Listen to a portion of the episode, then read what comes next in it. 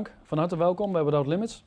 Vandaag wil ik het graag hebben met jou, hè, dat hebben we ook besproken, over vergeving. Eh, de eerste vraag die ik heb, wat is vergeving? Voordat ik die vraag beantwoord, ehm, wil ik het onderwerp beperken tot vergeving onder christenen. Er is natuurlijk ook zoiets als vergeving eh, van de wereldburgers onderling ten opzichte van elkaar. Eh, maar daar wil ik even van af. Ik wil het hebben over eh, vergeving onder christenen. Ja. Ik denk dat, heel, dat de christenen onder elkaar eh, met elkaar behoorlijk wat problemen hebben. Ook al zijn ze christenen. Ik denk dat de problemen onder de christenen te maken hebben met het feit dat de invloed van de wereld, die in zonde leeft, dat de invloed van de wereld en de christenen toeneemt. Waardoor ook de problemen onder de christenen toenemen. En daardoor ook de problemen in de gemeente? Ja, vanzelfsprekend. Paulus zegt in 1 Corinthië 3, als er onder u een probleem is, moet je opletten, wordt u blijkbaar nog door uw eigen verlangens beheerst. Dan ben je behoorlijk egoïstisch, zegt Paulus. Dan bent u net als de ongelovige mensen. Paulus zegt tegen de Corinthiërs, hebben jullie problemen onder elkaar? Spijt me, zegt hij, dan ben je net als de ongelovige mensen. Dat mag niet. Maar dan zeg je toch eh, normaal gesproken, ja, ieder mens heeft toch wel eens een probleem? Jawel, maar eh, Paulus had natuurlijk, als het gaat om de Korinthebrief, dan waren dat wat diepere problemen als mensen, als dat de een de ander niet mag of zo. Dat, was, dat ging behoorlijk diep. En Paulus zegt, het, het, het feit dat jullie problemen hebben, bewijst dat jullie allemaal egoïstisch bezig zijn. 1 Korinthe 3 vers 3. Dat is één, zegt Paulus. En ten tweede, ehm, eh, verschil je nu niet met de wereld. Terwijl je beleidt, we horen niet meer bij deze wereld, we horen bij Christus. Jullie zijn gewoon ordinaire mensen uit deze wereld. En jullie moeten eh, stoppen met problemen. Je moet stoppen met egoïstisch zijn. Problemen hebben natuurlijk te maken met egoïsme. En, eh, Paulus zegt in 2 Korinthe 5, we hebben het al eens eerder over gehad, als iemand in Christus is, is hij een nieuwe schepping. Het oude is voorbij gegaan, Ja. het nieuwe is gekomen. Heel belangrijk is dat Paulus beweert, en, daar- en, en dat staat in het woord van God, onder christenen mogen geen problemen zijn. Dus geen flauwekul van, ja, overal komen problemen voor. Paulus zegt, het hoort niet bij christenen. Hij zegt in Efeze 4, moet je opletten. Gij moet niet wandelen zoals ook de wereldvolken wandelen. In ijdelheid van hun denken, verduisterd in hun verstand, vervreemd van het leven Gods, om de onwetendheid die in hen heerst, om de, volharding van hun, om de verharding van hun hart. Zij hebben zich immers in hun verdoving overgegeven aan de losbandigheid om gretig winst te slaan uit allerlei onreinheid. Hier geeft Paulus even een recensie van de situatie in de wereld. En is behoorlijk, dat heeft hij lang geleden geschreven, het klopt. Wat zegt hij? Maar gij geheel anders. Gij hebt Christus leren kennen. Met andere woorden, al die narigheid in de wereld, van ruzie en ellende en verwijdering, oké, maar Paulus zegt, dat is geen vrijbrief om dat ook te importeren in de gemeente. Gij geheel anders, gij hebt Christus leren kennen. Dus als we het over vergeving hebben, hebben wij het op basis van Efeze 4 over vergeving onder christenen. Hmm. En Paulus zegt, eigenlijk zou het niet nodig moeten zijn, vergeving onder christenen. Want christenen moeten het heel anders doen dan in de wereld. Maar zegt hij, als er in de, in de, onder de christenen vergeving plaats moet vinden, dan betekent dat, het woord vergeving, betekent letterlijk, en daar komt het, kwijtschelding. Stel je voor, je gaat naar de bank, je hebt de bank 1000 euro schuld, en de bank zegt, meneer Van Zon, ik scheld het u kwijt. Die schuld die je ten opzichte van ons hebt, bestaat niet meer. Dus als ik iemand iets kwijtscheld, heeft hij kennelijk aan mij een schuld. Ja. Wat kan die schuld zijn die christenen elkaar aandoen? Dat kan zijn dat iemand ten opzichte van mij liefdeloos is. Het kan zijn dat hij verdriet veroorzaakt in mijn leven. Het kan zijn dat hij oneenigheid veroorzaakt. En al die dingen bouwen christenen ten opzichte van elkaar schuld op. Het kan zijn dat, dat iemand onverdraagzaam is. Of dat hij iemand beledigt. Of dat hij een medechristen benadeelt. Of ontrouw is. Of uitvalt. Uitvalt in woede. Of kwetst. Of liegt. Maar doe je dan Of eigenlijk... roddelen, ik maak het af. Of enzovoort. Dus christenen kunnen makkelijk eh, ten opzichte van elkaar een schuld opbouwen. Ja. Door liefdeloos te zijn, door te, over iemand te liegen, over iemand te roddelen enzovoort. Maar doe je dan niet hetzelfde als dat je in de wereld doet? Ja, maar het gebeurt. Dat is heel simpel. En Paulus zegt dus, maar het hoort niet zo. Ja, ja, nou goed, Paulus zegt feitelijk, jongens, als jullie dat doen, dan ben je net als de wereld. Met er geen haar beter. Maar, het gebeurt kennelijk. En als de ene gelovige schuld opbouwt ten opzichte van de ander, en dat kan dus in die tien dingen die ik net genoemd heb, maar er kan er een hoop bij. En iemand staat bij jou in de schuld, doordat hij zich heeft schuldig gemaakt aan een van deze dingen, dan moet je hem dat kwijtschelden. Let op dat woord schuld. Dus als ik iemand iets moet vergeven, zegt de Bijbel, moet ik iemand iets kwijtschelden, dan is er sprake van schuld. Nou, daar heeft de Heer Jezus een hele mooie gelijkenis. Dat staat in Matthäus 18 en lees ik even voor. En let op dat woord schuld. Waar iemand iets vergeven moet, is er sprake van schuld. Petrus vroeg Jezus, Heer, hoeveel maal zal mijn broeder tegen mij zondigen en moet ik hem vergeven? Ja. Er staat hier letterlijk, heren, hoeveel mag een broeder tegenover mij schuld opbouwen en moet ik hem vergeven? Tot zevenmaal toe. Jezus antwoordde, ik zeg u niet tot zevenmaal toe, maar tot zeventigmaal zevenmaal, let op.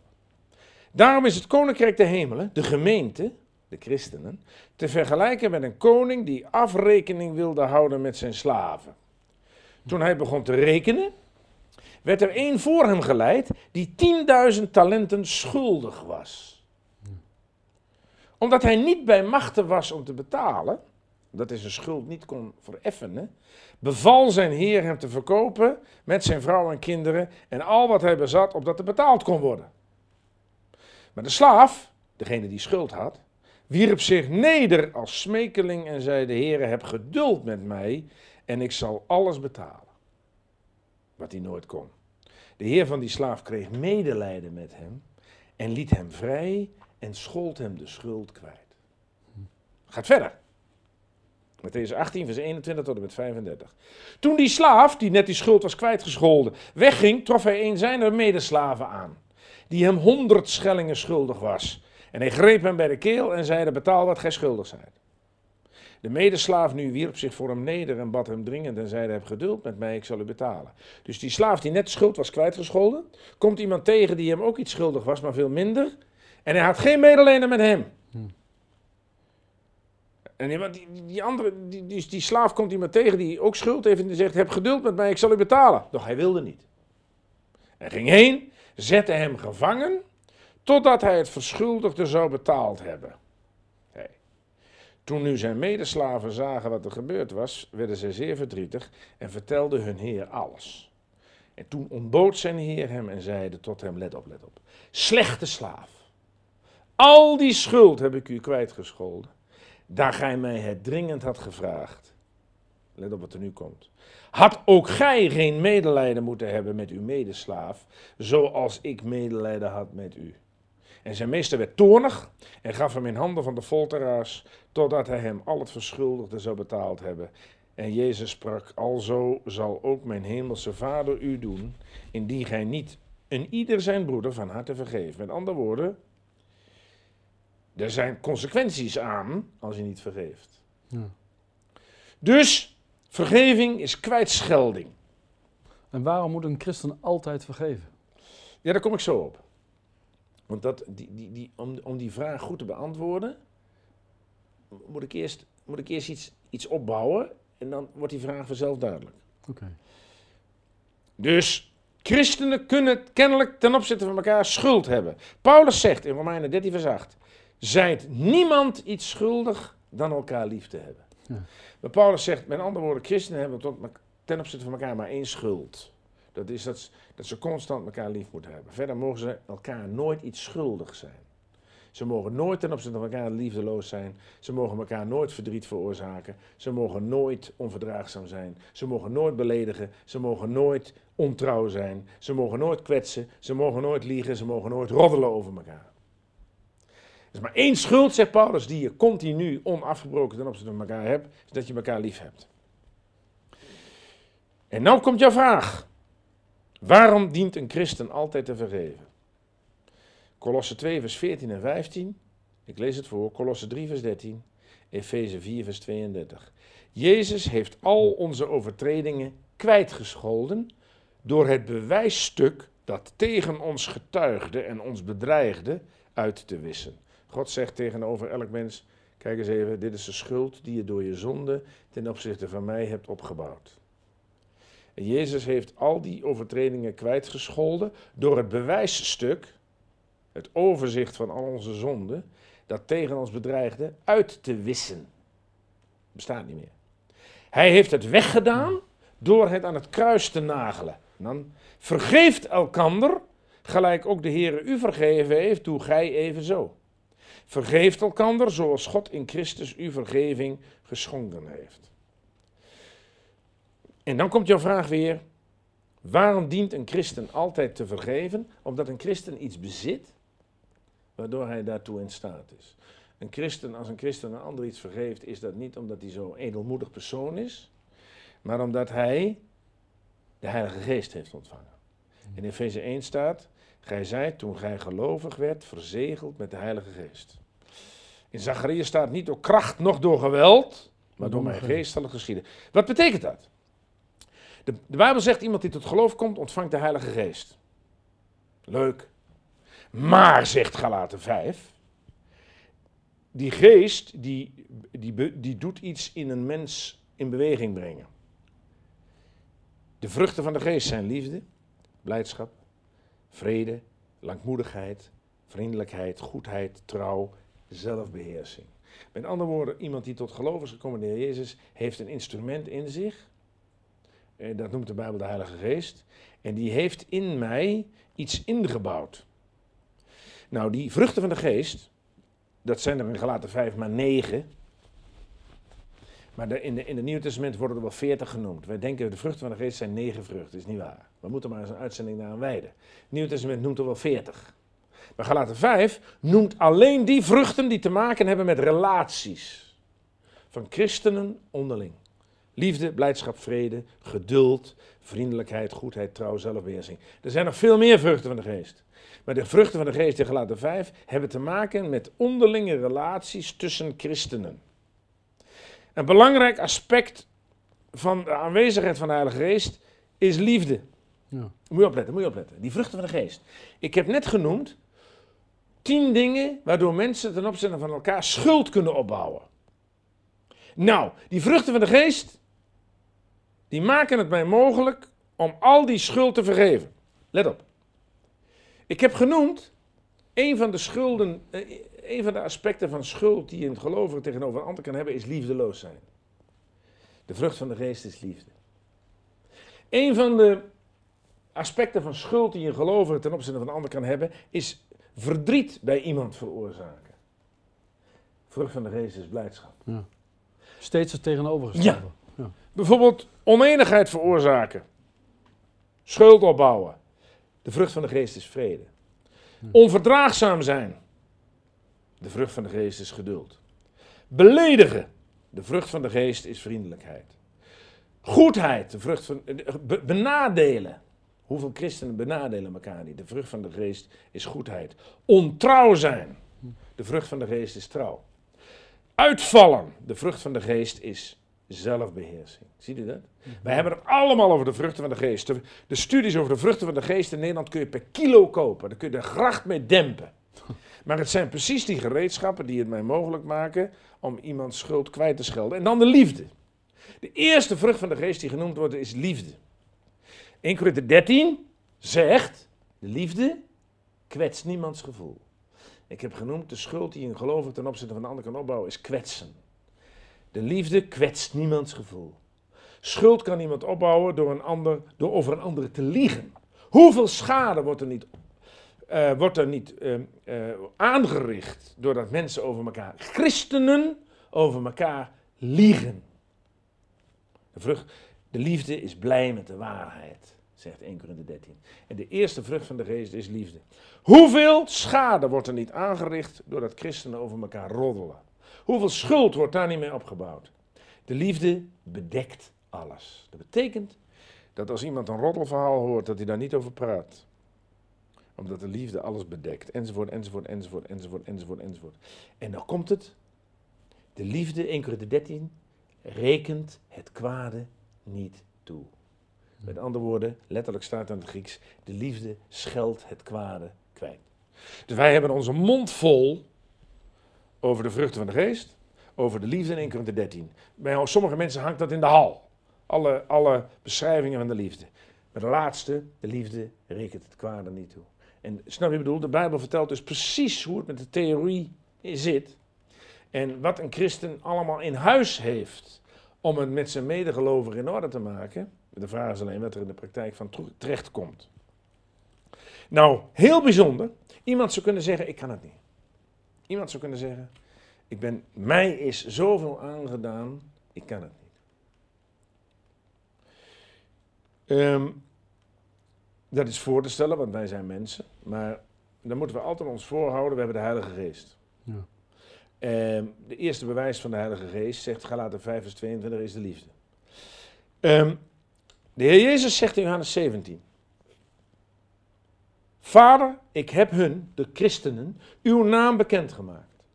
Opdat de liefde waarmee gij mij lief gehad hebt, in hen zij en ik in hen. Er staat in Romeinen 5 vers 5, de liefde van God is in onze harten uitgestort door de Heilige Geest. Dat wil zeggen, als ik beleid, ik ben een christen, ik heb de Heilige Geest ontvangen, dan heb ik ook die liefde ontvangen. Ja. Die het mij mogelijk maakt om te vergeven. Heb je automatisch al die vruchten van de geest in je? Ja, geloof ik wel. Alleen, eh, die kun je blokkeren. Ja. Als iemand, uh, er staat, Paulus zegt in 1 Thessalonicense, doof de geest niet uit. Je moet ze eigenlijk ontwikkelen door in het woord te gaan. Ja, en door blokkades weg te nemen. Daar hebben we het al in een eerdere uitzending over gehad.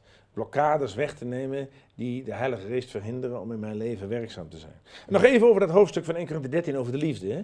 Want een van de belangrijkste kenmerken van de goddelijke liefde is, zij rekent het kwade niet toe. Waar staat dat hoofdstuk over de liefde? In 1 Corinthië 13. Dat zijn wij gewend. Maar 1 Corinthië 13 staat tussen 1 Corinthië 12 en 1 Corinthië 14. 1 Corinthië 12, grote problemen in de gemeente. 1 Corinthië 14, grote problemen in de gemeente. Paulus zegt tegen de Corinthiërs, ga eens eventjes zitten. We hebben het over problemen gehad, we gaan er zo over verder, maar ik ga met jullie eens eventjes met elkaar spreken over een gereedschap dat jullie door de Heilige Geest hebben ingebouwd gekregen, waardoor je in staat bent alle problemen op te lossen. En daarom staat het hoofdstuk over de liefde tussen twee conflicthoofdstukken. Daarom kom ik even op mijn DVD. Die DVD heet Licht van de Bijbel over conflict situaties. is een box met twee DVD's. En daarin komt het hoofdstuk vergeving uitgebreid in voor, wat wij nu aan het bespreken zijn. Die DVD kunt u bestellen uh, op de website www.frankouweneel.nl. Daar kunt u het onderwerp vergeving zien uh, in het totale verband van conflict situaties die helaas onder christenen voorkomen. Dus waarom dient een christen altijd te vergeven? Dat is jouw vraag. Doordat hij um, er prat op gaat de Heilige Geest te hebben. Zeg nooit tegen een eh, christen: Je hebt de Heilige Geest niet. Dan wordt hij heel boos. En als iemand zegt: Ik heb de Heilige Geest, dan mag je tegen zo iemand zeggen: uh, Nou, dan heb je ingebouwd ook de liefde van God. Want Romeinen 5, vers 5, de liefde van God is in onze harten uitgestort door de Heilige Geest. Ja. Die liefde, zegt 1 Corinthië 13, rekent het kwade niet toe. Dus een christen heeft door het geloven in Jezus alle gereedschappen in zich om te vergeven. Uh, en Paulus, de Heer Jezus zegt in Johannes 13, ja, moet je opletten. Dan zegt hij tegen alle christenen: Jullie willen graag dat iedereen weet dat jullie een christen bent. Dat willen jullie graag. Hè? Jullie komen voor de televisie, jullie komen door grote campagnes, en jullie zo, door een enorme profilering. Maar de Heer Jezus zegt: Hieraan zullen allen weten, Johannes 13, vers 35, dat gij discipelen van mij zijt. Hij zegt eigenlijk: Hieraan zullen alle mensen weten dat jullie volgelingen van mij zijn als jullie allemaal een visje op je auto plakken. Staat er niet. Nee. Denken wij wel. Of hieraan zullen allen weten dat jullie ehm, volgelingen van mij zijt als je een geweldige campagne organiseert. Met een tent voor duizend personen, een uh, televisie. Daar houden wij van. Wij houden van spektakel. Zegt de Heer Jezus ook niet. Hieraan zullen allen weten dat gij volgelingen van mij zijt. Als je politiek actief bent. Staat ook niet in de Bijbel. Wat staat daar in Johannes 13, vers 35? Hieraan zullen alle mensen weten dat je mijn volgelingen bent. Als gij liefde hebt onder elkaar. Want de Heer Jezus zegt: als je dat hebt, valt op. Als je elkaar vergeeft. Als je elkaar het kwade niet toerekent. Als je in plaats van liefdeloos bent, uh, liefde bewijst. Als je in plaats van roddelt, het kwade bedekt. Als je in plaats van kwetst, juist liefdevol bent. Dan zegt Jezus, als je dat doet, hè, garandeer ik jou dat je opvalt. Ja, dan ben je getuige. Juist. De Heer Jezus zegt uh, in Johannes 13, vers 35, het gaat niet om het spektakel. Wij in 2012 en 2013 kikken op spektakel. Wij denken groots, groots, groots. De Heer Jezus zegt, luister eens eventjes hier. Wil je nou echt jezelf profileren als christen, het zij alleen of als collectief, moet je liefde hebben onder elkaar. En dan niet een beetje lief doen en een beetje smijgelen, maar het kwade niet toerekenen. Wat ze je ook aandoen. De Heer zegt, kan dat? Ja, want ik heb jullie de Heilige Geest gegeven. En door die Heilige Geest heb je ook die liefde, die ik bedoel, ingebouwd. Haal al die blokkades eens weg en zorg dat je die liefde laat blijken. De Heer Jezus zegt in Matthäus 10, het is genoeg voor de discipel te worden als zijn meester. Want de Heer Jezus heeft dat gedaan. Hij heeft gezegd op het kruis, terwijl niemand spijt had van zijn daden, vergeef het hun, want ze weten niet wat ze doen. Ja. En er was geen beul die spijt had van zijn daden. Maar Jezus zegt, vergeef het hun, want ze weten niet wat ze doen. Scheld het hen kwijt. En daarom zegt de Jezus in Matthäus 10, het is genoeg voor de discipel te worden als zijn meester. Wij hebben in, in Nederland ook kilo's studies over discipelschap. Daar kun je de gracht mee dempen, heb ik al gezegd. De Jezus zegt, al die studies over discipelschap kun je vergeten. Het is genoeg voor de discipel, Matthäus 10 vers 25, als je wordt zoals ik. Want hij heeft natuurlijk het voorbeeld gegeven. Ja. Daarom zegt Paulus in Filippi 2, in ootmoedigheid, diepe vernedering betekent dat, achter de een de ander uitnemender dan zichzelf. Dat betekent als jij mij iets aandoet. En jij een grote schuld ten opzichte van mij opbouwt, moet ik jou niet alleen vergeven, maar dan moet ik jou ook hoger achter dan ik. Nou, dat is bijna niet menselijk. En dan zegt Paulus erachteraan, laat die gezindheid bij u zijn, welke ook in Christus Jezus was. Maar stel hè, dat uh, mensen keer op keer gekwetst worden. Moet je, dan, hè, moet je dan keer op keer vergeven? Hoe ga je daarmee om? Dat, dat lijkt me lastig. Nou ja, dat zegt Jezus in Matthäus 18. Hè, dat ze komen bij hem en zeggen, hoe vaak moet ik iemand vergeven? En dan zegt de Heer Jezus eigenlijk eindeloos. Hij gebruikt heel het getal 7. 70 maal 70 en 7, 7, 7. Met andere woorden, uh, die, die, je moet, uh, ook al zon, uh, bouwt iemand schuld tegen jou op, elke dag. Dan moet je het hem elke dag kwijtschelden. Maar ik kan me voorstellen dat er mensen thuis zitten te kijken. Hè, dat is een heel moeilijk onderwerp. Die, die zeggen, het houdt een keer op. Ja, Als je steeds door dezelfde persoon maar weer gekwetst wordt. En dan vraagt om vergeving, maar hij doet het weer. En dan vraagt om vergeving en dan doet het weer. Dan kan ik me voorstellen dat je kunt denken van, en nu vind ik het genoeg, bekijk het maar. Ja, dat is, dat is, dat is de, wat de wereld zou doen. Maar dat is natuurlijk menselijk denken. Ja, en Paulus zegt, gij zijt geheel anders. Vergeving uh, schenkt uh, genezing aan degene die vergeeft. Maar doordat dus als jij mij iets aandoet, dat is jouw verantwoordelijkheid. Als ik jou vergeef, dan werkt dat genezend voor mij. Ook al ga je er morgen mee door. Het werkt genezend voor mij. En Paulus zegt, Peter zegt in 1 Petrus 2, moet je opletten, hiertoe zijt gij geroepen. Niet van, het zou wel leuk zijn als, niks ervan. Hiertoe zijt gij geroepen. Daar Christus Jezus u een voorbeeld heeft nagelaten, opdat gij in zijn voetstappen zoudt treden. Let op. Die, als hij gescholden werd, niet terugschold. En als hij leed, niet dreigde, maar het overgaf aan hem die rechtvaardig oordeelt. Wat jij, voorbeeld wat jij noemt, iemand die maar doorgaat met schuld opbouwen. De, de heer Jezus heeft dat ook meegemaakt. Die gaf het over aan hem die rechtvaardig oordeelt. Maar hij vergaf. Ja. En pa Petrus zegt het niet van, ik herhaal het, het is leuk als jullie dat ook doen. Nee, dat is je roeping. Ja. Heel veel christenen hebben het over een roeping. Peter zegt hier, toen zijt gij geroepen, je moet het net zo doen als Jezus. En we kunnen dat dus door de Heilige, door de Heilige Geest. Maar ik moet eerlijk zeggen, het is natuurlijk wel de Bijbelse theorie die we hier met elkaar bespreken. Dit is zoals de Bijbel dat zegt. En dat zegt de Bijbel op grond van Efeze 4. Christen, je bent anders. En geen flauwe verhalen van ja, maar goed, eh, onder christenen komt ook allemaal ellende voor. Ik heb u verteld, Paulus zegt dat mag niet. Het moet, er moet maar eens een verschil duidelijk worden tussen de wereld en zij die zich christenen noemen. Christenen is niet dat visje op je auto of dat lidmaatschap van een christelijke vereniging of het lidmaatschap van een kerk. Dat is het eigendom zijn van de Jezus en dus de Heilige Geest hebben ontvangen en dus alle gereedschappen om kwijt te schelden. Is het moeilijk? Ja. Uh, is het mogelijk? Ook ja. Want we hebben, uh, we kunnen dat niet uit eigen kracht, maar door de Heilige Geest.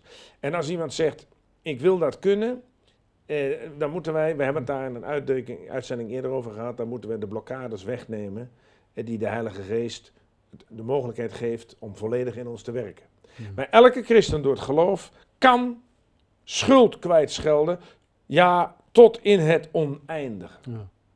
Ik heb ook wel eens gehoord hè, dat ze zeggen van uh, hè, mensen die bijvoorbeeld genezing nodig hebben, maar die nog iets te vergeven hebben, tot dat tussen de genezing in kan staan. Ja, dat heb ik ook wel eens gehoord.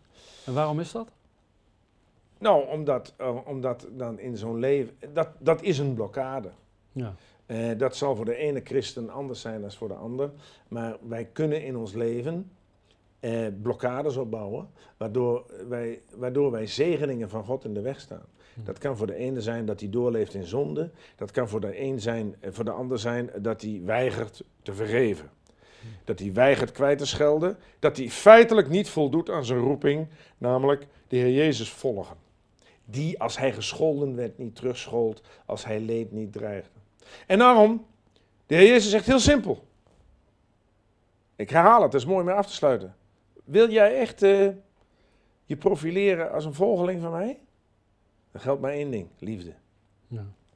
Uh, en die liefde schenkt jou de mogelijkheid om kwijt te schelden. Dan laat jij de wereld zien dat je een volgeling bent van mij, maar laat je ook de christenen zien dat je een volgeling bent van mij. Dus de Bijbel geeft handvatten genoeg om te vergeven. Is het moeilijk? Ja, het is moeilijk. Maar door de kracht van de Heilige Geest en uh, door de liefde van de Heer Jezus is het mogelijk. En daardoor kunnen we dan uiteindelijk ook vrucht voortbrengen omdat we een getuige zijn.